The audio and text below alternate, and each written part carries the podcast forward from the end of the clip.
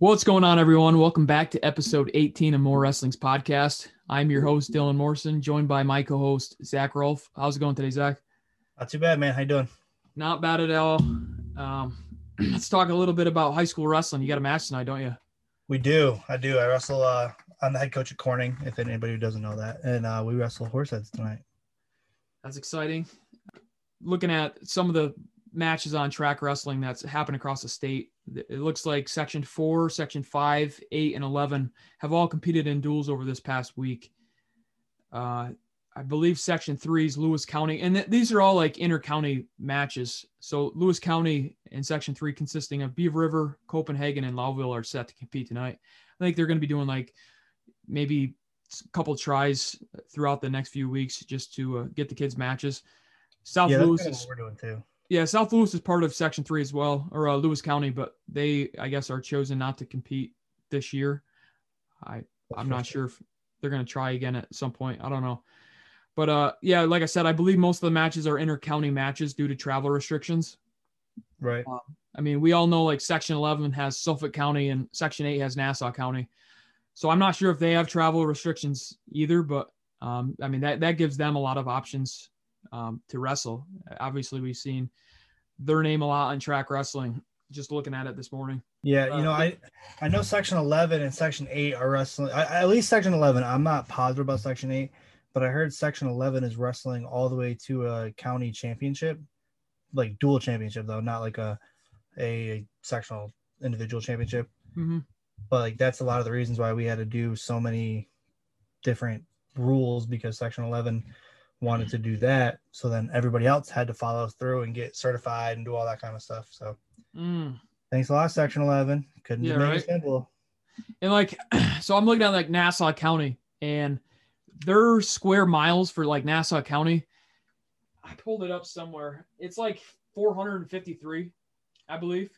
And which, I mean, Nassau County is huge. It's got a ton of D1 and D2 wrestling schools in it. Right. And I think the land mass itself of Nassau County is like 280. And w- w- Gouverneur is not a, I mean, it's a big school district, but it's not like it might be top 20 in the state, but like Gouverneur's got 221 square miles. And, you know, and like, I guess talking about St. Lawrence County itself, that, that's like two, 2,500 square miles. And, uh, you know, it's, it's just kind of fortunate where Nassau County and Suffolk, you're able to travel and compete a lot. I got a buddy, I got a buddy that's in Livingston County. And of course, they're wrestling inter-county stuff as well. Um, but it's some of their guys aren't necessarily getting the the matchups that they want just because um, they're they're limited to what they can get. But on that note, you guys uh, like I think it was my AD um, at Canton said something about mid March they expect the travel restrictions to lift. So like if we we might be having our season mid March and mid April. Um, and if that's the case, we, we might be able to travel more. The problem is with that is, let's say, you know, the Frontier League, which we're bordering, if we're able to duel them, if they're having their season right now, we're not going to be able to wrestle them. Or if they have their season mid March to mid April and we have ours mid April to June, you know, we're not going to overlap where we can wrestle. So, Right. It's you're gonna end up with wrestling yourselves or like maybe maybe one other team that's in your area, but that's about it. Yeah. kind of sucks. So, what county are you in? Uh, we are still so Corning is to Steuben County, Okay. um, and then where I actually live is in Elmira, which is Chemung County, and both of our counties have been somewhat lenient for the most part. Like Steuben County, we have almost no restrictions. We're we're allowed to have fans at our event. Um, only our home fans are like uh, the coming the teams that are traveling to us can't bring fans with them. yep. But each one of my athletes are allowed to have two fans come to the event tonight for uh to to support. Yeah, my so my buddy Nick Geiser, that he's a state place finisher for Alexander. He was watching his brother who placed at states last year that competes at Alexander, and he was watching on like track. So I, th- I think some of the schools might have it on track. I know our school has a camera in his gym for they they cover basketball uh, games, and they actually covered a few of our wrestling matches for people that are outside the area and you know outside the state that could watch. So that's kind of what we're going to be doing, but it it obviously is not the greatest with not having a lot of fans in because you know packing the house is kind of a fun atmosphere to be in but it is what it is I was looking at a on arm drag this morning, and there was the Attica Batavia duel. Uh, those that team wrestled Pal-Mac. Last year, Wyatt Kaufman of Attica Batavia wrestled 126, and this year he's wrestling 189. Holy crap! Yeah, so he wrestled like 215. Um, you know, the weight changes and all that, but he wrestled 215 the other day uh, in a, another duel. But yeah, he wrestled 189 in this duel. So that is def- unreal. Yeah, that's that's 63 pounds. You know, if anybody's not good at either math. either it's COVID weight or he worked out a lot. Yeah, I mean, some of these guys might have might be having some COVID weight issues, but yeah, I'm sure he put put on some size and put on some strength. So that was an interesting thing to see. Uh, there's a lot of, like I said, the matches you can look on in track wrestling. We're not going to really go in depth on all the dual meets.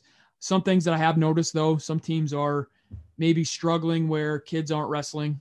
Uh, you know, some teams are are down this year just because. Yeah, I've had. Uh, I personally have had a couple of those issues.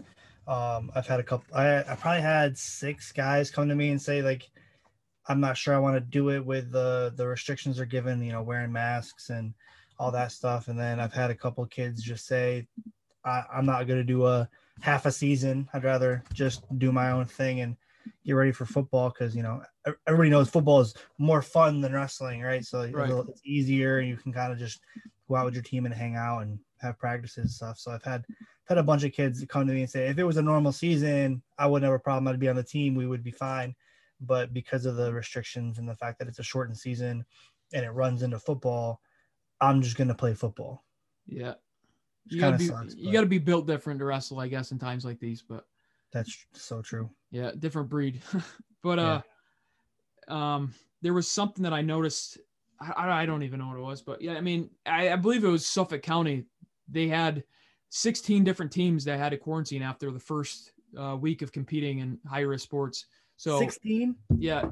Knock on wood. Uh, yes, I believe uh, I couldn't read the uh, article because it was, you know, I had to subscribe or something like that. So I was able to read like the first five seconds of it. And there it was two of the teams were wrestling. I think the other 14 were basketball, but still, uh, hopefully that's, that's unreal. not. But that's gonna happen. Man, this is this is yeah. one of the biggest arguments that we've had in wrestling because, and you just said that, right? You said it was like 14 were basketball teams and two were wrestling teams. Yeah.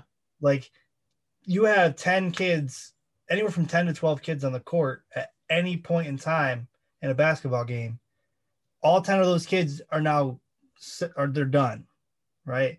Right. Whereas in a wrestling team, like you can you can distance if you need to. You're only competing against one other guy. Yeah. Like I don't understand why they were treating us so differently. And, and now you have this situation where you got down in Suffolk where 14 teams get quarantined.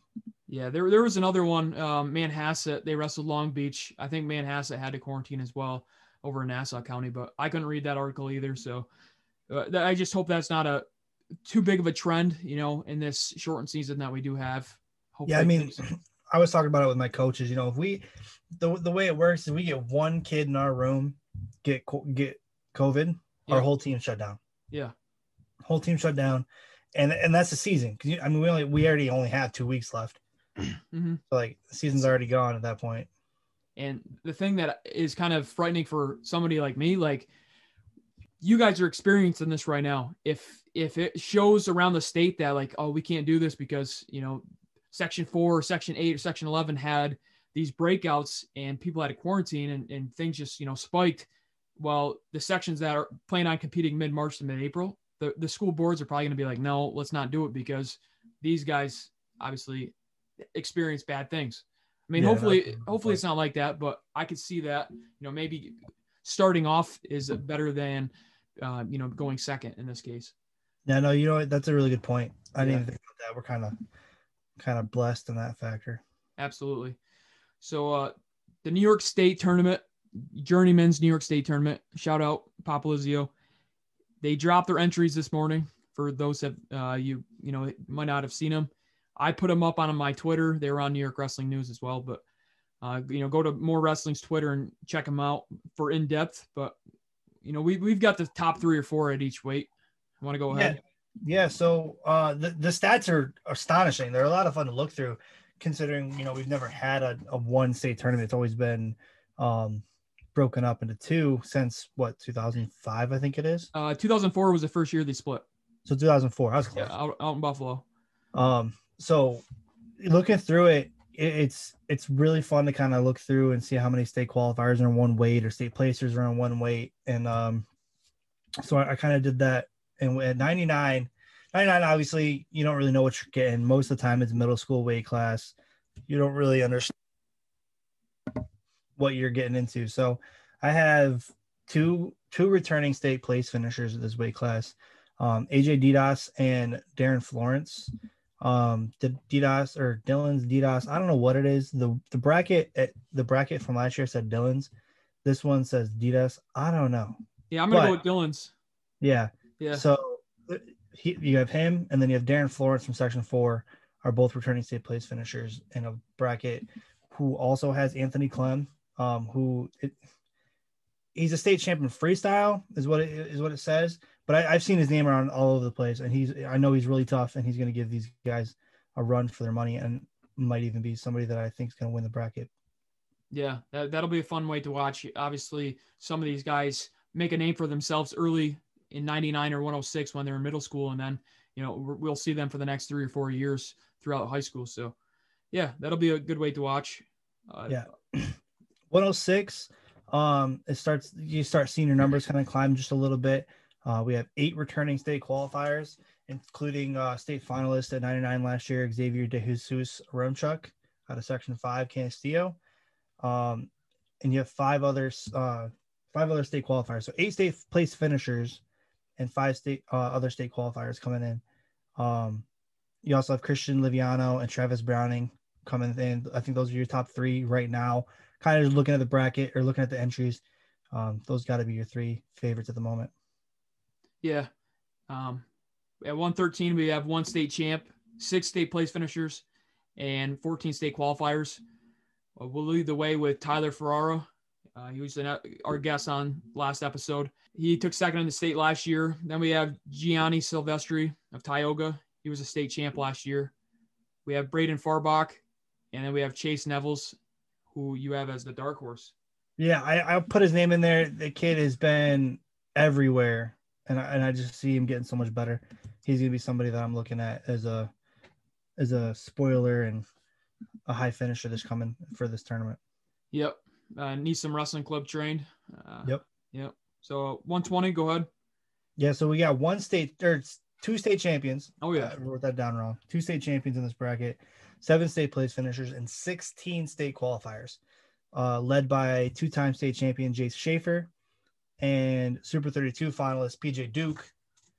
And rounding out the top three here, I got Max Gallagher, multiple-time state place finisher. Um, you got to think it's PJ's way to go, but Jace Schaefer most of the time finds just finds a way to win he may not be the favorite coming in, but you can't cut him out. Uh, I gotta. I mean, Max Gallagher's tough. I obviously I watched him last year. I had a 113 pounder uh, who wrestled at Eastern State, so I saw Max last year at Eastern States. And then he's a D2 guy, so I saw him at the state tournament as well. Um, you know, I I've got to think and PJ and Max, like I said last episode with Tyler, you know, those two train together. I don't know how much, but yeah, Max is tough. I'm excited to watch him wrestle. Yeah, my understanding is they go down there every other week or every once a month, something like that. That's um. Also, don't sleep on Jeremiah Echeverria. He's he's a he's a stud. Oh yeah, Wantagh. Yep. Yep. That's that's true. Uh, moving up to 126, we got one state champ, 10 state place finishers, and 20 state qualifiers. 20 state qualifiers. That's such that's an insane number. It's not, but it's not even the highest in this tournament yet. That's what's crazy. Yeah. Um, leading off with Steve Poulin. Uh, obviously, I mean, he doesn't need an introduction, right? Everyone knows who Steve O is. Yeah. Uh, Chase Liardi and Andy Lucinski also round out this this weight class. Um, I have Caden Bellis listed as well. He's he's been in the mix for a state title the last two years, and uh, he's moving up a couple weight classes. He was at 106 last year. Now he's up to 126. Look out for him to kind of make a name. So up at 132, we got one state champ, 13 state place finishers, and 22 state qualifiers. Leading the top three are Jordan Titus, West Virginia bound, Mason Bush, Buffalo bound, and then Jordan Soriano. Uh, that that's going to be a nice match or nice bracket to see as well. Obviously, Titus is the favorite. but uh, you know Mason's pretty tough, and Soriano he's a hammer. I watched him at the the New York All Star match against New Jersey and New England. He just he seems like he has a gas tank and he keeps going and going and going. But yeah, yeah I'm excited to see because I, I personally think Soriano might be might be a little bit better than Bush at this point. I could be wrong about that, but um, I, I want to see if Soriano can really push Titus. Yeah, I I don't know. I don't know if I've ever seen like they're both Long Island guys, obviously Nassau County and Suffolk, but I don't know if they've ever wrestled.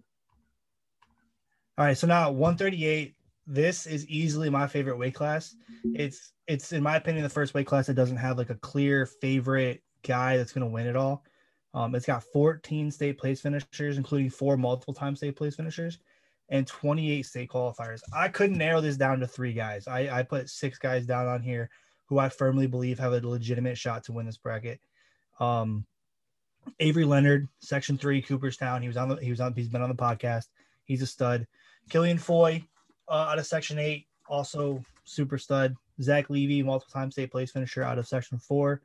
Um, Angelo Centroni, Braden Woodward, who last week just beat Zach Levy in a match. Uh, he was down by one late and caught, caught a four point move uh, to win the match six three, but it was it was a great match. And then rounding out the weight class, who in my opinion may even be the best guy here, is Nate Wade. He's a stud. He placed in the state last year at a pretty deep weight class, losing to um, Drew Witham in overtime in the Conti semis, um, who we've talked about is currently wrestling for LIU. I mean, kid's tough. Yeah, uh, yeah, 138. It's, it's going to be fun just because there's not a clear favorite. Uh, you could go further down the list. Um, oh yeah, and, and we will in you know weeks to come. But yeah, that's that's gonna be a fun way to watch. I think the top eight, you know, there there could be a winner out of the top five that you just don't know who's gonna be. Absolutely. So up, up at 145, we got one state champ, 10 state place finishers, and 19 state qualifiers. We got Rocco Camilchi, Merrick Bush, Carter Schubert, and Anthony Canetta. Uh, so yeah, I had to put four on this one. Yeah. So I mean, this was a way we were talking about before we started this you have Rocco Camilchi, who I believe took third at the states the last two years, then fifth the, the year previous. But he's just a hammer that we, we kind of both were shocked that he hasn't even been in the state finals yet. Yeah, I mean he he won the the Journeymen A bracket uh, this past fall, and I mean he's he's not a state champ, but he's probably going to be the favorite coming in over top of the of a previous state champion Merrick Bush. Yeah, I mean Merrick he lost in the state semis last year to Shambo of Mexico. But you know, 145 is a better way for him. He he's kind of had been cutting some weight, and you know, he's obviously taller than his twin brother Mason. But uh, yeah, he, he's tough. And then you got Carter Schubert. He is uh he missed last year due to injury. We saw him a few times this summer or off season, whatever you want to call it, competing, and he and he's put on some size. He looks pretty thick. He'll be tough as well. I'm pretty sure him and Rocco trained together yeah, out of, yeah, out of the, uh, the garage.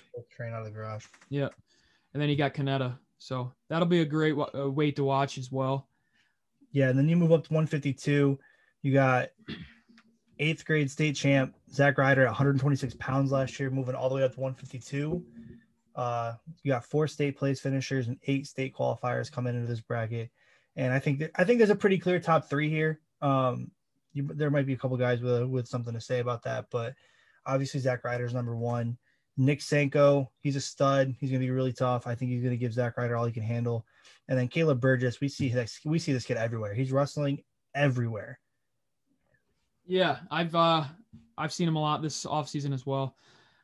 He is uh I actually watched him versus Zach Ryder at the Battle of the Berg. Um, Zach, I think might have beat him up a little bit, but Burgess, you know, he he's been in the streets. I believe he was at the Cheesehead Apocalypse out there in Wisconsin. Uh, he's been at the Atlantic City, I think, down there for the NUWAY Nationals, I believe it was. Yeah, he's he's been in the streets. But uh, then he got Sanko. He took fourth at states last year, losing to uh, Cole Mulhauser. But this is going to be a great weight to watch. I, I just kind of knew. I saw Zach Ryder wrestle this summer as well. Uh, you know, being in the battle on the Burke, I was kind of shocked to see him at 152. But I honestly thought he was probably going to be 160 or 170 at this point, just just the way he was growing. Again, no, he's still young.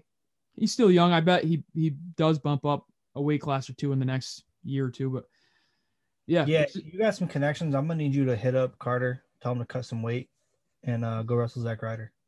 They wrestled that battle in the Berg. I know, but I need it again. Oh yeah, I want it again as well. I want it in a state finals with something on the line. Yeah, that's true. Just saying. So Yeah. speaking of Carter, we'll move up to 160. Yeah. Uh, we got two state champions in this weight class: Carter Bear and Christian Hansen. Nine state place finishers and 15 state qualifiers. This is another one of those weights similar to 38, um, except for you kind of have uh, two guys who's probably going to be considered heavy favorites coming in. Um, Carter Bear has got some national recognition. He's been, I believe, he's been nationally ranked at, le- at least one time between track or flow and, and mass scouts at one point or another. Yeah. Um, Christian Hansen, Ethan Farrell, state finalist last year at 145 pounds. And I put Brody Olczak on here. He's kind of a bit far down the list um, when looking at the the credentials because obviously last year in the first round of states he dislocated his elbow and he was out for a while. But he he was a heavy favorite going into that 145 pound bracket last year. Um, so I put I had to put him on this list. Um, yeah, I think this is gonna be a really fun weight. Yeah, and then you got like last year in the state finals, Christian Hansen. He beat uh, Nick Ross in the state finals, and Nick Ross is also in the weight. So Yep. there's another state finalist that you know we haven't we didn't mention in the top four, but this this weight will be pretty fun to watch.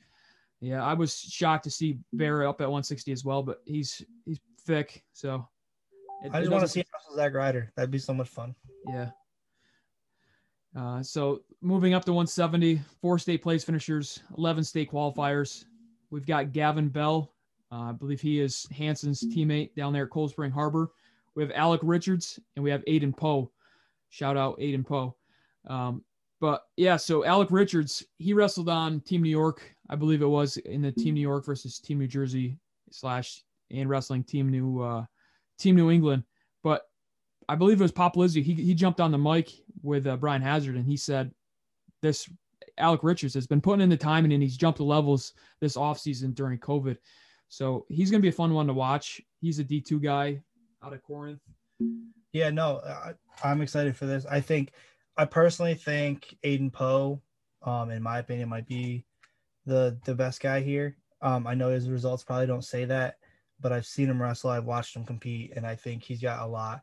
He just got to be able to put it all together. Yeah, I'm trying to find Gavin Bell's uh, some results out of him. I want to say he got an injury last year and he wasn't able to compete the, the end of the year because he's a hammer in himself. Yeah, no, he was not out- the state tournament last year. shout out Aiden Poe. He uh he trains with Bear and Mulhauser over there at Kenny Court's Greenhouse. He, you know, he's put in a lot of time. I don't think he's gotten the recognition that he probably deserves. Uh, And yeah, I definitely agree with that. I definitely agree with that because, like I said, you watch the kid wrestle and he knows what he's doing. He's real tough. Um, he's just got to be able to put it all, put it together at the end of the year. Yeah, he's he's a athletic kid. You know, him and Cole have some pretty good scraps, and and, and same with him and Bear, and he just he finds ways to not let you score on him. And yeah, I'm excited to watch him. Uh, you know, showcase himself down there. He's been putting in the time with Kenny Courts, so I think his time's coming to make some noise. Yeah. So moving up to 182, we got four state place finishers and six state qualifiers coming in. Um, you can see you kind of see as the weights get heavier, the the the depth kind of falls off just a little bit. You got to think that has a lot to do with the fact that some of these teams' football seasons are going to be around this time. Yeah. Um, but we got Cole Mulhauser, nationally ranked guy, um, probably a really heavy favorite coming into this weight class. Uh, you got, and then you got two Section Four guys, uh, two two returning state place finishers, in Cam Bundy and Gabe Monroe. Um, hoping to kind of push Cole here and maybe get an upset. Yeah. So Mulhauser is a he's a hammer. Uh, he's got a sweet mullet that he spends a lot of time working on, I imagine. But uh, yeah, Mulhauser's Princeton bound. We're gonna have him on the show in the near future. He, he's definitely the clear favorite. You you can know more about the uh, Bundy and Mon- Monroe from being Section Four. I saw Monroe wrestle last year a few times. Yeah, I mean they're they're tough. They went back and forth between the two of them last year. Um, they, I mean, there's not much to say. They're, they're they're state quality guys. I'm just not quite sure they're ready to compete with with Cole. And it's fun because Mulhauser, uh, last year, like I said, he wrestled 145. He wrestled Sanko in the States uh, for third and fourth. And here we have him wrestling um, up at 182, and he's, he's he's another one that's put in the time in the, the weight room, and he's he's a thick dude. So yeah, I'm excited to watch him. He's nationally ranked, and uh, he, he's my pick. Up at 195, we have five state place finishers. This is an interesting weight. Um, we have Brock Del Signo, he took second in the states last year. Then we have his teammate uh, Dorfman. Uh, he's another one that put on some size, but it's just interesting to see those two at the same weight. We saw both of them on Team New York at the Team New York New Jersey All Star match. And uh, then we have Mike Altmer and then James Areno. Yeah, I mean this top four is tough, and I actually I think there's a there's a fifth guy in here that can um, really push this top four, um, Evingham. But man, I it's it's the interesting part of this is you got two guys that are teammates, plus Mike Altimer, who's also from Section Two, likely trains, probably trains with these guys every once in a while. I know most of the time in most sections you're going to train with around with the same guys to get to get the best work, but I mean the, the dynamic here is going to be fun to see. But I'm not sure any of them can can hang with Brock here. Uh, Brock's seems like he's on a different level.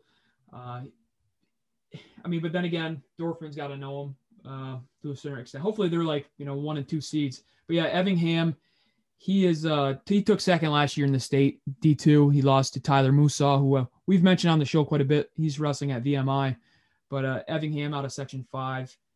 So, fun fact about Musa. Not sorry, I know I know it's a little uh off topic. It's it's good. Off topic, but um, a few years back, I had a team going to TI, and I needed a 170 pounder, and I was just reaching out to people, and and Musa at the time was wrestling in PA, and he came and he wrestled for my team, did really well, made us look made it made, made us look better than we probably were, and the next year he transfers to South Jeff and wins the state title. I didn't even know it was the same kid. I'm sitting here watching the state finals, and somebody goes, "Yeah, that's the guy who wrestled for us at TI last year." I'm like, "What? No, it's not." It well, the, the, funny thing about uh, Musa is, so his grandpa, and I'm sure it's just his family in general, but they have a camp on Black Lake, which is 10, 15 miles from Gouverneur. It's in this part of it's in the Gouverneur School District, and you know it's a beautiful camp. Actually, you know, in the summer times, uh, the last few summers, I worked with uh, Joel Bear and you know their their landscaping business. We put up a big retaining wall and did some work for his grandpa. And he's like, "Yeah, my grandson wrestles in PA and this, that, and the other." And obviously, the guy's last name, I believe it was Musa as well. We're still talking to him and whatnot. Um, years, two years later, and he mentions that his grandson moved up here. He's going to be wrestling in the South Jeff School District. And of course, he's pretty damn good and he wins a state title. So it was kind of interesting to see that because like I kind of knew about him before he uh he even came to New York as well. So yeah, I think that's, I just thought it was funny, funny story. Yeah, cool, weird little connections. Anyways, yeah. Moving on to 220. Um, 220 has eight state place finishers and 13 state qualifiers, with some interesting little tidbits in there um, that we'll get into along along the way as, as the tournament gets closer. Top three guys here we have is Alex Semenenko, Jay Sean Hines, and Sam Sorensen. Yeah, Semenenko took second in the states last year, D1 at 220. Mm-hmm. Uh, Jay Sean Hines, I believe, was fourth in D1. Yeah, I'm, a... I'm gonna double check myself. And then he got Sam Sorensen out of Homer. He uh he competed on your uh, Arm Spit Army. Yeah, he wrestled for us um at one of the Tyrant duels. He looked tough. He, he's he's obviously young. Um, I believe he was a freshman last year maybe sophomore. He might have been a sophomore. Yeah, but um, he's tough. He's gonna he's he's looking to get a lot better. He wrestled in the off season. He wrestled multiple team multiple places, um, looking to improve. So I think I mean he's definitely up there to compete for a state title in this tournament. Yeah, Hines uh he lost in the semis last year, and then he took four or he took third place. So yeah, Jason Hines out of North Babylon. So that, that kind of rounds out the top three. But we'll go in more in depth uh, in a week or two. Kind of get. Yeah, we got time. I mean, this tournament tournament's not for another month and a half. Yeah. Uh, just kind of give them a little breakdown, and then we'll give them a nice big long breakdown as the tournament gets closer. Yeah, maybe we know some seeds by then as well. Right. Hopefully, I don't. I don't know. Yeah, and, and this has always been weird about that kind of stuff. He always waits like the night of. And hopefully, he doesn't. Hopefully, he gives us inside scoop so we can share it. But nice. the uh, this is also just kind of subject to change as well. Some of these guys, I don't know exactly, because there's obviously some guys that place in the states that didn't register for this tournament. I don't know if it's too late for them, but I know they're Well, they're actually right now. I literally got a text message right before we got on air, um, talking about reaching out to the last like last ditch effort for any state qualifiers or placers that aren't already registered. Um, because I have a guy, Ethan Hart, he's a state qualifier last year for me, uh, one section four, who was banged up real bad. He had to have surgery in the off season and stuff, and he's not even cleared till April first. So he's literally gonna miss it because he. I mean, if he if he got cleared two weeks before, we'd had two weeks to prepare. He probably would have went, but he gets cleared the day before, and we're not we're not gonna put him in put him in a position to compete at a state tournament on one day notice. Yeah, I don't blame you there. That's unfortunate. But yeah, I mean, we've got a few guys that, or even state finalists or state champs that could be wrestling in this event. Obviously, they're choosing not to. But I mean, I just think this event is is huge just because this is it. This is the pinnacle of the season or not season, depending on you know where you're wrestling in section or what your school allows. But you know, this is it, man. This is the state this is the state tournament. Whether you like it or not, this is the state championships. I'm gonna call the guy a state champ at the end of the That's day. all. Yeah, absolutely. Yeah. Anybody who walks out of this tournament with their hand raised five times is, is a state champion. I don't care what anybody says. Yep. And when we go into next year, we're talking about Zach Ryder being a two-time state champ. That, that's what he is. He's, he's going to be a two-time state champ. If he obviously if he wins, but right. I mean he'll be a he'll be a tenth grader with two state titles, and uh, nobody's going to be able to take that from him. Yeah, I agree. So, uh, rounding out the field, 285, we have three state place finishers and five state qualifiers. We have Ryan Stein, Adam Fenner, Tyler Rice, Sebastian Garibaldi, Garibaldi from uh, White Plains. Uh, this, Dude, how this about the story around around Ryan Stein? Yeah, this is Like that's nuts. Dude, dude goes one and two at the state tournament last year, and then comes out and with and, and places in Super 32. Yeah, no, That's right. insane. That's absolutely nuts to me. This way, it's going to be a lot of fun, especially with it being combined. Because right, Ryan Stein's a D1 guy, and then you got Tyler Rice, who's an NHSCA national champion, coming in. Um, Shout out Reinhardt University. right, he, I mean, he just signed. He just signed a scholarship to go to Reinhardt. Yep. Um, so I mean, this is going to be a fun way. I like to see You- how you've got Tyler that- Rice does and against a guy who's like Ryan Stein who plays the Super 32. Yeah, because I mean Rice, he was a D two guy last year. Uh, I think he lost in the semi, yeah semis. Yeah, he ended up taking fourth. Yeah, and you know he had some close matches with Lucas Scott last year. Yep. Uh, you have Adam Fenner out of Minisink Valley. He took third in the state last year. And then you have Sebastian Garibaldi of White Plains, Section One. He's an interesting guy where I gotta look him up, but uh, so he lost. He lost last year in the semis to so Semenenko six to five, and I want to say he took fifth at the states, but at Eastern Yeah, States. Yeah, at. Eastern States, he took second. That's, so and, he- and he beat Stein there, didn't he? Yeah, he beat Stein there in Yeah. the quarters. Or maybe the, yeah, yeah. So that's uh, this is going to be interesting. Weight. Um, I was impressed with Sebastian last year at Eastern States watching him. Uh, he's, he's seems like an athletic. He's probably not a full 285 pounder, and we know Tyler Rice. He's a big dude. Real big. Yeah. So yeah, this this weight's going to be another fun one. That's pretty much it for the top three or four entries at each weight. I'll go through here. Here's what I'm gonna do. I'm gonna go through and I'm gonna get a little ranking set up, and I'm gonna rank all of these guys. Every everybody who's going to be at the tournament, I'm gonna put them on one through 25, and, we, we could discuss and talk about it at that point. Yeah, yeah. So Frank Popolizio, maybe the seeds are right here. Listen to I might have you. I might have you some uh, some help here. Yeah, yeah. Send me some stuff, and we'll uh we'll kind of rank the guys. Um, you know, top twenty five, top twenty, whatever you want to do. We got you. We got you, Pop. Yeah, we got you, man. Uh, so talking about some of the college talk. Obviously, last episode we mentioned the dual seasons were kind of finishing up, and they they're done. Uh, but as far as NCAA allocations go, uh, they'd kind of dropped. It it kind of caught people by surprise in the the national you know wrestling world. Uh, the EIWAs they're obviously without their Ivies, and then they're without Franklin and Marshall as well. So they had like six six or seven programs that aren't competing um, at EIWAs or in the national tournament this year. So their uh, their at large just didn't change. They're they're the same for if they were there or if they weren't there. So you know at 125 you have at 125 they have two allocations. So they've got actually three. So I'll just use it as they have a chant. At 133 yeah. they have three allocations. 141 they've got five. 149 four. 157 five. 165 five. 174 five. 184 five. 197 they have six, and at 285 four.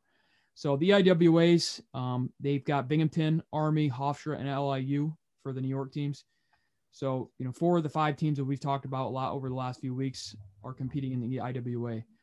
Yeah, and actually, uh, we can go into deeper about this next week, probably hopefully when we get some brackets and some seeds or something like that, and we have a little bit more context. But um, we're we're gonna sneak some New York guys into the NCAAs that maybe in another year wouldn't have gotten in. Yeah, no, this I mean, obviously people are pissed about it, especially like people maybe in the MACs which have less um allocations than the EIWAs. Well, but, to be uh, fair, I mean they're getting they're getting UNI's points yeah. aren't there. Yeah, they're true. they're actually they're actually and I get it. Uh, the people who have a real gripe is the Big Twelve, but the MACs technically have three more allocations than they've even earned so far based on you know um, the ranking, the top 25 or 33 rankings of the coaches ranking. So like they're they're in a better spot than they would be in a normal year too. So like, I don't really know why they're complaining about what EIWA got when the only person with a real gripe is the Big 12. I mean, they got so many people that are missing out on allocations just because three years ago they only had four teams. Yeah, um, it's kind of unfortunate for some of those conferences. But as a New York fan with four New York schools in the EIWAs, I'm pretty damn excited because it gives our guys, you know, a better chance to compete at the NCAA tournament. I think some of our guys are going to do pretty darn well, anyways, and uh, you know, represent well. But it, it kind of just helps the fact. I mean, I, I don't think a lot of the guys that aren't getting allocations are going to get an at large, which is fine. Because the only ones that I really think have a shot is Micah. Micah has a shot depending on how the other conferences obviously yeah, yeah. um play out if he doesn't if he doesn't get an automatic qualifier spot like if he doesn't take top three um which he, he can i right now I, I played the seeds out a little bit in my head did a little research and I, and I have them coming up as the four seed right now um that's obviously myself being a nerd and trying to figure stuff out but um, I don't I don't know what that's gonna do, but if he, if he doesn't take top three, he has a shot just from being in the coaches ranking. But that's gonna require the others the other conferences to really kind of play out chalk as best as possible. Yep. And then uh, over in the MACs where Buffalo competes in, um, they've got 125. They've got four. 133. They have five. 141. They have four. 149. They have four. 157. They have four. 165, they have two. 174, 184, 197, and 285, they all have three. So they obviously have a little bit less than the EIWAs, but they've got, I don't know, that's going to be an interesting, the MACs is. I mean, you got to think Missouri might be taking at least one in almost every weight class. Yeah. I mean, you're, you're looking at a school like Missouri that they're, they're freaking good. And they've got a lot of top ranked guys in the, in the country at just about every weight um, whether you know top 15 or top 20 anyways but and then at 285 i think i was looking at it the other day but i believe there's like three guys that are ranked top 20 or 25 in the country that are out of the MACs that's actually impressive yeah so maybe there if there's three they might be all right if you know seeds and and everything works out all right but if there's four one of them's going to be looking for an at large right and at large this year's I, I honestly believe almost all of them are going to go to the Big 12. Yeah, and it, that makes sense. I mean, uh, but you know, once the seeds are dropped, we'll go into depth with these as well. So like the EIWAs, I believe, start a week from today. Yeah, I believe it's uh, Friday, Saturday. Yep. Well, they're one day tournament. It's a one day thing. Is it Friday or is it Saturday? It's the twenty eighth. So it's neither day. I think I'm almost positive it's the twenty eighth. I was just on the website. Yeah, I was looking at Binghamton. They commented. I don't know if it was last night when I was looking at it or if it was today, so I couldn't remember. Uh, you were right. It's it's a week from today. Okay, I thought it was the 26th, but I yes, wasn't positive. So moving on to the NLWC card, that is next Tuesday, the 23rd. This card is freaking bonkers. Um, That's insane. yeah, How are they gonna how are they gonna fit all these in? Are they gonna make them wrestle within 20 minutes of each other? Because like I mean, kind of to make it realistic, right? Because this is kind of what their goal was to get two high level matches in a in a night, so they can, Yeah. s- you know, simulize a an actual event. right. And, and the other thing is, is the, these these isn't the Jesus. I cannot talk today. I apologize. This is not the final card because I know I was listening to Jason Nolf on Bashmania, I didn't listen to that yet. and he mentioned that um, they're going to try to get him another match. I guess somebody Cornell's bringing another guy around 74 kilos. I kind of hope it's Chris Foca, I was gonna say just bring Chris Foca. but Maybe I'm Ramirez. guessing it might be Julian Ramirez. Yep. Um, which shit, that's a good. I, I'm happy. I, Julian's a good friend of mine. I'm. I'd, I'd love to see him wrestle Jason Nolf. Yeah, uh, I haven't listened to uh, Jason's uh, or Nolf or Bosch's uh, podcast yet. Plan on listening to that today. But yeah, so some of these matches are pretty awesome. Shayne Van Ness versus Josh Saunders. That's going to be on the junior card. I believe there's like five or six matches on that card. Yeah, that's exciting, and I could be in the the minority here. I probably won't be in the minority here. Most people know who Shayne Van Ness is. Shayne Van Ness is great. I've been high on this kid for a long time since he won Super 32 the first time, and I believe this kid is going to be a two, three time national champion. And I'm going to pick Van Ness here, even though he's a high school senior. I'll go with Saunders then. Um, we've obviously seen him quite a bit. It seems like in the last few months, I believe he wrestled on the Flows Combat card or the Spartan Combat card down in the Carolinas. Then he just wrestled on the the other the America's Cup. It was just this past week or last week. Yeah, I mean Saunders is amazing. Saunders is really good. I'm high on him too, but I just don't know if there's anybody I'm higher on than Shayne Van Ness. Yeah, I'm excited to watch him wrestle. Uh, moving on to the senior card, we've got David Taylor versus Max Dean. We've got Vito. We Want to just break it down each match? Yeah, yeah, let's go match by match. Uh, This is exciting for me. Um, you know, I've been overcritical of Max. Um, he gave Myles Martin a really good match. Here I am about to be very critical of him again because uh, he's not ready for David Taylor, in my opinion. Um, but please prove me wrong and punch me in the face next time you see me because um, David Taylor's really good though, and I don't think your hand fighting is going to be able to keep up with David Taylor's hand fighting. Yeah, yeah. David Taylor, if Max gets his hands on him like Gabe does, different story. But I'm not sure he's going to be doing that. Um, and not only that, but Max gives a very similar feel to Gabe, he and does. David's already felt Gabe. Yeah, true. I could be wrong, but Gabe is better than Max. Like they're the same wrestler, but Gabe's better at what they're doing, Yeah, right? So like I think David's gonna kind of have a feel for what Max is gonna give him, and already know how to answer it. yeah. But that that'll be a good match for you know David to have. Obviously, it's it's kind of going to be what it's looking what he's looking for out of this uh, event. Moving up to or moving, I guess up the the card. I don't know know what these cards are going to play out to be, but Vito. Yeah, this is obviously not match order or anything like that. Yeah, we've got Vito versus Zach Sanders. Um, Yeah, I mean, so Vito's wrestling Sanders and Sean Russell, and I don't see either one of them really giving Vito much of a challenge. No, I think don't either. Be two techs. Mhm. I need them to just say, never mind. Let's put Vito against Thomas Gilman because they're both wrestling Zach Sanders and Sean Russell, Yeah, but not wrestling each other. yeah. What the heck? That I don't like that. I, I don't didn't either. Even, didn't even think of that. Yeah. That's really silly. I, don't- I don't know. Put them, put them against each other. I mean, you're wrestling. Who, aren't they wrestling? Uh, they're wrestling Bo Nickal and Gabe Dean this close to the trials. Like, why wouldn't you wrestle? I mean, if you're if you're gonna wrestle those two this close to trials, why not wrestle Vito and Thomas Gilman that close to trials? Yeah. I I I, mean- I want to see that match. I mean, the other one makes sense because Yianni and Yianni. So, you want to mention talk talk about Thomas Gilman wrestling those guys, but Yeah, we, we got Thomas Gilman versus Zach Sanders and Thomas Gilman versus Sean Russell as well. I mean, not much to talk about as far as that goes. I mean, it's the same thing with Vito. I think Gilman's well above Sean Russell and Zach Sanders. So Yeah, that's not going to be. I don't think any any four of those combinations are not going to be very competitive, and that could be me, you know, talking down on the Gophers. But yeah. I just don't think either of them are really on the level of Vito and Gilman here. No, I don't either. Yeah, mo- moving on though, we have Yianni versus Nahshon Garrett.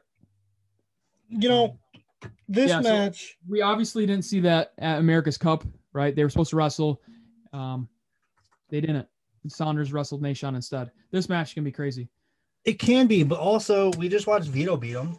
Oh, I mean, we saw Vito beat Nahshon, but it's going to be fun because Nahshon obviously has that fast twitch, you know, attack, and we we've seen Yianni be very offensive the last several events that we've seen him at.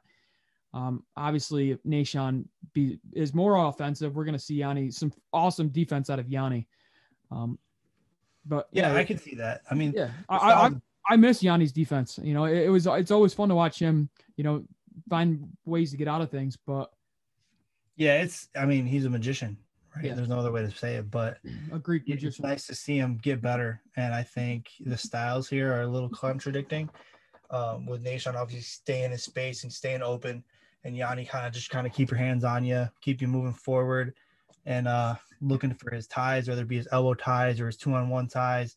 Um, and I don't see. I mean, I could see Nahshon possibly getting through a double leg, but I don't know. Yianni's so creative. I'm not sure I can see Nahshon pulling this match out anything less than a 14-4, 14-4 tech for Yianni. Yeah, that makes sense. Uh, this is this was the match that we are talking about where it's kind of a big brother thing. You know, N- Nahshon. Right, funny because Nahshon's technically the big brother, but Yeah, not anymore. yeah, he's the big brother. You're just gonna beat up on your big brother after you grow up a little bit. Right.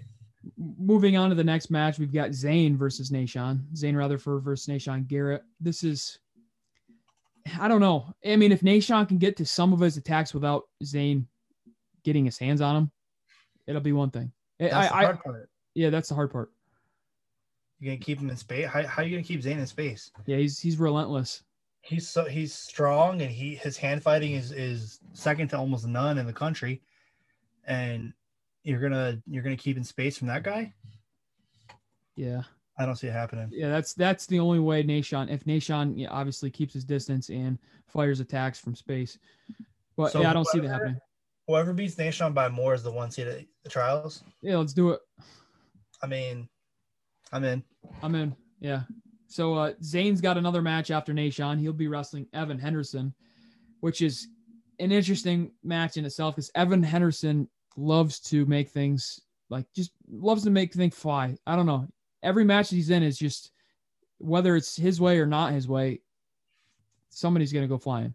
It's Yeah, he gives you weird looks. You know what I mean? Like Yeah, he makes everything look different, right? You you're in the high crotch and you're thinking you're gonna cut off to the double, and this guy he pretends like he's sitting in the corner and then he ends up rolling you the other direction. Like you you just don't know what he's gonna do, and it's not it's not a traditional. It's not something you can prepare for. He's just he's just so creative and funky that you don't know what you're getting when you wrestle him. yeah, I'm I'm gonna go with Zain in this one. Um, yeah, I mean I'm, I'm gonna go Beck, with- but There's only one person in the country I'm picking to beat Zain Zain Retherford, yeah, and they're wrestling on the same card. Greek, yeah. Yeah, I, I, I, I'd pick Yianni over Zain as well. But uh, moving up, we've got Kyle Snyder versus Nate Jackson. Uh, again, Nate Jackson's in the streets. This dude is probably wrestling in his 50th uh, match since COVID started. It's unreal. Yeah, unreal. So we've seen Nate Jackson versus, and Kyle Snyder. yeah. So we've seen him up against Cox, right? And then we've seen him, we just seen him wrestle recently as well. But Kyle Snyder wrestling Nate Jackson, it's going to be an interesting match. Yeah, I mean it, it's straightforward. I think Kyle's going to control this match and and pull it away. I think, I think my opinion might have been different had I not already seen Nate Jackson wrestle Cox. Cox because Yeah. like I probably would have came in here saying yeah Snyder's going to tech him up, make it look easy, but Nate Jackson's obviously shown that he can compete at this higher weight class and and keep it competitive, not just get blown out. Agreed. So Um, I'm still gonna pick Nick Kyle here, and I think it'll be controlled. But and, and I wouldn't be surprised if Kyle comes out and just takes him down five times and calls it a match. But um, I'm thinking, I'm thinking it'll be like a seven point seven point win. Yeah, we we've seen Nate Jackson try to double Cox. Obviously, Cox was big; he couldn't really get to that score off of it because that's kind of Jackson's go through thing, right? His his double Yeah. And then we tried he's tried it on uh, Mark Hall. Mark would always bring it up, and then obviously that last time He lifted Mark. He's not going to do that to Snyder. So I don't see where Jackson's going to get to his offense against a guy like Snyder. I don't either. And and the difference between Cox and Snyder, right, is Cox is okay wrestling in space, which is where Nate wants to be. Nate Nate's comfortable in space, where Kyle, he's all over you, and it's just like Zain Retherford, right? He's all over you, hands around you at all times, pulling on your head, making you tired, and wearing you out. And on top of that, he's a little shorter, a little more compact. It's harder to blow through shorter, compact guys. Yeah, because they're they're, they're lower center of gravity. Yep. I just don't I don't see an opening for Jackson here to score much. But I, I'm not gonna be surprised. Say if he gets a push out or or you know he does score on a single or something. I just I'm, I don't see a path to a double leg against the Kyle Snyder. Yeah, and then uh, talking about guys that get their hands on you and, and tire you out. Kyle Snyder versus Gabe Dean. Gabe's obviously bumping up to wrestle Snyder. This is awesome. Yeah, is, I'm not sure how I feel about it because I want to see Bo Nickal, Gabe Dean at like full capacity, like focus on each other because I think that match would be so much fun. Yeah. I mean, we're gonna see the match, right? But like, we're also gonna see Gabe wrestle Kyle, and I want, I just want Kyle uh, or Kyle, Jesus, I just want Gabe to wrestle Bo Nickal, one off, see how it goes, because I don't know. I think I think Bo having an opportunity to kind of watch Gabe wrestle Kyle, or even vice versa, right? Russell Kyle come in sore and tired after wrestling Kyle Snyder, Russell and Bo Nickal. Like I don't, I would like to see that match fresh. play. Yeah, I agree. Um, you know, I'm obviously picking Kyle Snyder in the match, but uh, giving these guys or giving Gabe Dean a you know different looks like this, it's it's fun and it, it's it's kind of a win for the fan. It, it's definitely a win for the fans because this is a match you you never see. Like pre-COVID, this is a match you never see. Somebody Pre-COVID, Gabe Dean wasn't wrestling. Yeah, that's true too. Shout Gabe out COVID would be in for. the streets right now. I would rather see. I mean, I, w- I want to see Ivy League wrestle, but you know them not wrestling kind of led to the decision, helped the decision with Gabe furthering this Olympic run. So uh, Right. I mean, he said he said as much. If they if they were wrestling, if Ivies were wrestling, he wouldn't be. Yeah, it's kind of a serendipitous, I believe. So yeah, so that's uh Kyle Snyder versus Gabe Dean. Kyle Snyder's got a third match of the night, and that's against Spartan Con, but that's Scotty Boykin. Um, Yeah, this one's gonna be a tech fall. yeah, gonna not too much well. to talk about here. You know, obviously Right. Snyder's head and shoulders above Scotty Boykin, but yeah, it's a it's a third match, and uh, you know, good for Kyle for taking the third match. Right, for sure. So talking This, about ma- this card is gonna be nuts. You're gonna open up with some hammers matches.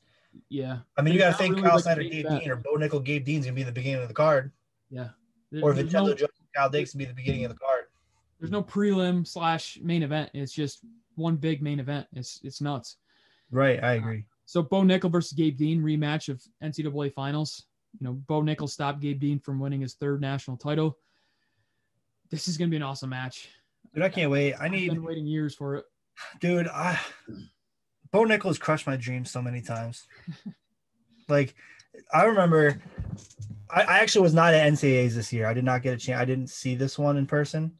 Um, this was the year before Yianni's freshman year, I believe, right? I think. Yeah, but I, I remember I watched this one on TV, and I'm just like, he threw that far leg, and I'm like, oh my god, no! And it crushed my dreams, right? And then I'm sitting there in Cleveland, wearing my Ohio State gear. Myles Martin puts him on his back, and he, I, I, I remember very vividly jumping up and screaming, freaking out. And then the whole arena, I mean, obviously the whole arena just erupted, and just like sit down. I'm like, oh my God. So, Gabe, I'm gonna need you to do me a solid and get some revenge on Bo Nickal for me. Even if it's not for you, do it for me because this man has crushed my dreams so many times. Yeah, I was uh I was there as well when he he uh pinned Myles Martin. I think I was there when Myles Martin beat him too though. But I want Gabe to win this match. I I was physically upset when uh Gabe lost his third title, but in hindsight it helped make Gabe a better person for it. But um, Just thinking about that moment with Myles Martin has my heart like, oh, it's what we do. oh, it's so bad. It hurts so much. You come to Penn State, you win big matches. But he really did have like one of the best promo. And I honestly don't have anything against Bo Nickal. I love Bo Nickal. He's so Yeah. much fun to watch. I love his personality. I love the fact. I love that little promo he shot right afterwards. Like It's what we do. You come to Penn State, win big matches, win national titles. Like that was so that was so cool. And I, I bet if I was a Penn State fan, I'd have lost my mind. But Yeah. having not been a Penn State fan, Have you been to a rec hall before? No. Or I so I went to Rec Hall for Final X. Okay, that's cool. So that was the only time I went, which was which was fun. I thought it was it was more it was louder than I thought it would be. It was when obviously it was uh, David Taylor was wrestling uh, Nick Reenan. Yep. Um, it was like his last match in Rec Hall now, but like the Penn State fans were for were wild for that match. Yeah, I've gone to two duels there. I've I've watched them wrestle Lockhaven, which they won like fifty to zero, and then I watched them wrestle Oklahoma State, which this was Oh, four years ago when they wrestled in the the national. It was like the national duels champion thing, you know, like how oh, they had that. yeah. Uh, Oklahoma State was kind of down. They they had a few guys that were out of the lineup, but it was it was a pretty awesome event. And just seeing them, you know, we are Penn State. I think I started a "We Are Penn State" chant when I was down there. Why would you do that? Scratched it off my bucket list. fan. I'm not even a Penn State. I mean, I'm I'm a fan of them, I guess, but I'm not like a, a huge fan. You know, I, I enjoy watching them wrestle. I guess. Right? Yeah, I wouldn't claim to be a Penn State fan, but No, yeah, obviously I'm an Iowa fan, but I was in Pennsylvania at the time, so I was like, screw it, let's uh Right. let's start a chant. you can't So- you can't be a wrestling fan and not appreciate Penn State. Yeah, no, absolutely. I mean, what they've done in the last ten years is pretty special. So, Right. Uh, talking about Penn State, we got Vincenzo Joseph versus Kyle Dake. Um, sorry, Vincenzo, you, you just lost to McFadden, and Dake kind of beat McFadden half asleep. So, I'm so glad you said that. I mean, he kind of did, right? you're no, you're right. He literally looked like he wasn't trying. I feel Yeah, he was just that. trying to, you know, shake the legs out before he took the guy that. who got teched by the guy who was sleeping. Yeah. So I'm I'm obviously going with Dake in this one. Uh, Yeah. But the next one we got Jason Nolf, who I think is a little bit above on the ladder above Vincenzo, especially after Chen, after Vincenzo's loss to McFadden. Uh, Nolf versus Dake, that's going to be. It, it has the potential to be an interesting match. Obviously, Nolf is pretty crafty, and Dake is really crafty. He's the king of craft. He's the king of craft, the salt in a swat. I I think I mean this is this is Kyle all day. Yeah, I yeah, I'm picking Kyle. I don't see. I mean, we're we're a New York podcast. Nobody's gonna expect us to pick against Kyle Dake. So like, what what do they really want us to say? Kyle Dake's gonna lose? Come on now. Yeah. We're not even picking Kyle to lose against Jordan Burroughs. So like, not Yeah. picking Kyle to not picking that. So uh, yeah, Kyle Dake, Nolf. I'm going with Dake, but this this match has potential to be a pretty interesting match, regardless. Yeah, I mean, Jason can make. I, I don't. I'm not. I'm not gonna come in on here and say that Kyle Dake's gonna attack Jason Nolf. I I actually don't think that's gonna happen. I think Jason Nolf is good enough to to be ready for a Kyle Dake match. And the way he was talking on the Bash Mania podcast is he's really excited. You could tell he wasn't really ready to say he's gonna win the match, but like he he he's definitely aware and ready to go. I'm excited to see this match for that fact. See kind of where Jason Nolf lands on the ladder, especially going into the next quad. Really, I mean, everybody's expecting 74 kilos. The only, the only person I think could give Kyle a match outside of Jordan is Isaiah Martinez, and even even that I don't. I think the style matchup there is really bad, but Yeah, I'm but- excited for the match. I think I think Jason's gonna give him give him some weird feels. It's gonna help him really prepare for the for the trials. Yep. That that wraps up the NLWC card. Uh, again, it's this card's happening the next Tuesday, the 23rd. It's going to be freaking awesome. Uh, you know, get get a RokFin account and and watch it. If you don't have a RokFin account, quit living under a rock. Yeah. And shout out RokFin. Hopefully you guys, you know, get back to me. But anyways, um, moving on to our pickums. We've got a few pickums. So tonight, uh, if you've got the Big Ten channel or Big Ten Network, it's going to be an awesome night of wrestling as well. I believe Michigan versus Michigan State, and then you have Penn State versus Ohio State. So two big duels. I'm pretty sure they're both on Big Ten Network tonight. Yeah, they're back to back. Um, back Ohio. State, Penn State, it's eight o'clock sharp. Make sure you're there watching Ohio State knock off the Nittany Lions. Ooh, you, you heard it here first. More wrestling. Facts. Yep. Facts. So moving into our pickums, we've got Robbie Howard of Penn State versus Malik Heinselman of Ohio State. We just saw Robbie Howard wrestle last week against Michigan this past week. Beat Jack Medley, who Yep. has a win over Malik Heinselman. Interesting little tidbit. Didn't know if anybody knew that. That being said, I'm still picking Malik. I haven't picked against Ohio State Buckeye on here yet. I ain't gonna start today. Malik Heinselman for the dub. Yeah, um, Heinselman's got four wins over Medley in the last couple of years, but I, I'm I'm picking Heinselman as well. Um, I, I believe. I mean, yeah, we just saw Robbie Howard wrestle. He has got one match under his belt. Um, I just think Heinselman. Look, honestly, I just didn't have enough matches to put on the pickums because there's not enough big matches coming on this week. So I was like, screw it. Right? Who who knows? Maybe he'll pick Robbie Howard. I don't know. Yeah, no, I'm I'm going with Heinselman. Yeah, I figured. That's I'm going there too. Um, next match I threw on here, Michigan, Michigan State. We got Rayvon Foley, and I actually don't know if this one's gonna happen or not. Um, obviously Dylan Ragusin's been having trouble making weight, so it could end up being Rayvon Foley, Jack Medley. Um, I don't know if you want to just pick both of them just in case, but um, Well, if I put Ragusin on here. if it's Ragusin Foley, I'm going Ragusin. If it's Ra- uh, Foley versus Medley, I'm going Foley. See, I kind of want to pick Medley if it's if it's that way, but I mean, I'm picking Ragusin. I'm picking Ragusin, but I don't know. If if it comes up that Medley's wrestling, I'll text you before the match Yeah, sounds good. because I don't, I don't want to make a choice right now. I don't know what I don't know where I'm leaning yet. Yeah. Um, yeah, I I don't know what's going to go on. I mean, Ragusin wrestled, or he weighed in at 129 for that duel that they just had. So maybe he is starting to come down to 25. I- I- Well, Maybe he's been down. I think I think they. So a couple of ideas that I saw was that they thought they had a better chance of Medley beating Howard yeah, and Ragusin kind of keeping it closer to yeah, not giving a bonus RBY. RBY. Yeah. I think it was kind of silly. I think you take your surefire win at 125 with Ragusin over over Howard, and then kind of. I mean, Medley's not a Medley's not a trump. Medley could have kept something with RBY, at least a major. I, I don't know if he would have got tech or pinned. I mean, it's possible, but I think you take your surefire points at 125 with Ragusin. I thought I think they made a made an error there, but I mean, I'm armchair quarterbacking, right? Yeah, it's true.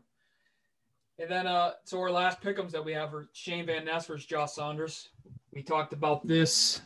Uh, we talked about Saunders versus Van Ness because it's on the NLWC card. You had picked Shayne Van Ness. I'm still going with Josh Saunders. Yeah, I'm I'm sticking with Van Ness. I know I'm like I said, this kid, I'm really high on him. I think he's gonna be a two-time national champ minimum for Penn State. So I, I, got him.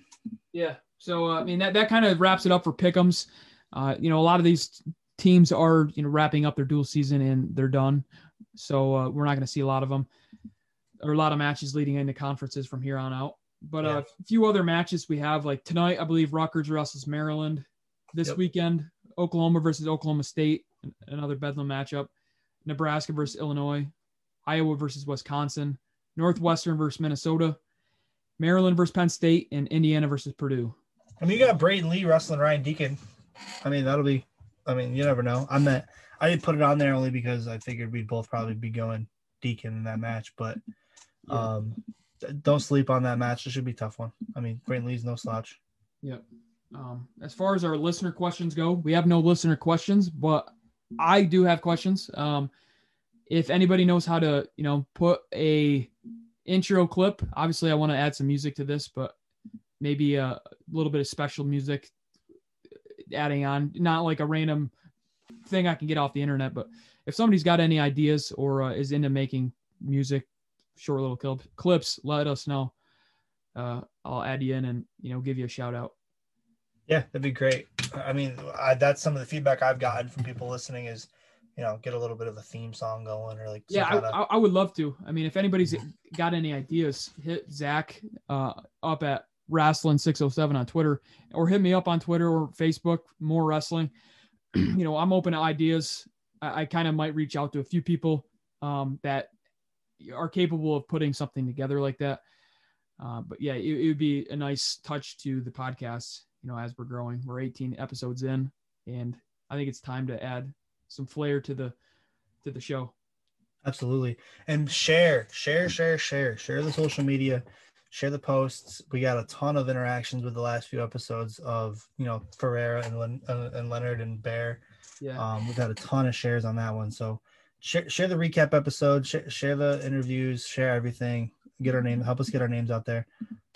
Yeah, I've got I've got like 28 different listeners from different states, and like I was just talking to a buddy that's down in South Carolina or Georgia, and he's listening like every show, and a lot of this stuff's very informative to keep fans engaged, especially as this high school season starts to spark up. Right, But yeah, absolutely. I keep sharing, keep liking, and all that stuff. It's pretty good stuff. Uh, as far as our future episodes, uh, Zakk and I will be back next week.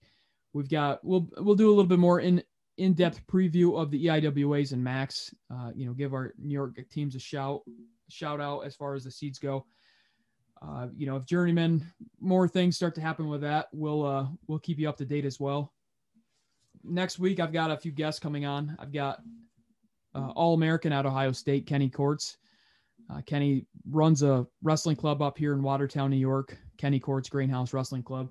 He's got a bunch of hammers. Um, you know, Nate Wade, Cole Mulhauser, Aiden Poe, Carter Bear, uh, just to name a few that are training at the club. So uh, I'll bring him on if anybody has any questions that you would want to ask him. You know, shoot me a DM or send me a text or or uh, tweet or whatever you want to do. Um, it's gonna be a fun is the episode. Greatest college wrestling program of all time. Oh yeah, OH IO. but uh, I- yeah, Oh yeah, yeah. I, come look, on now.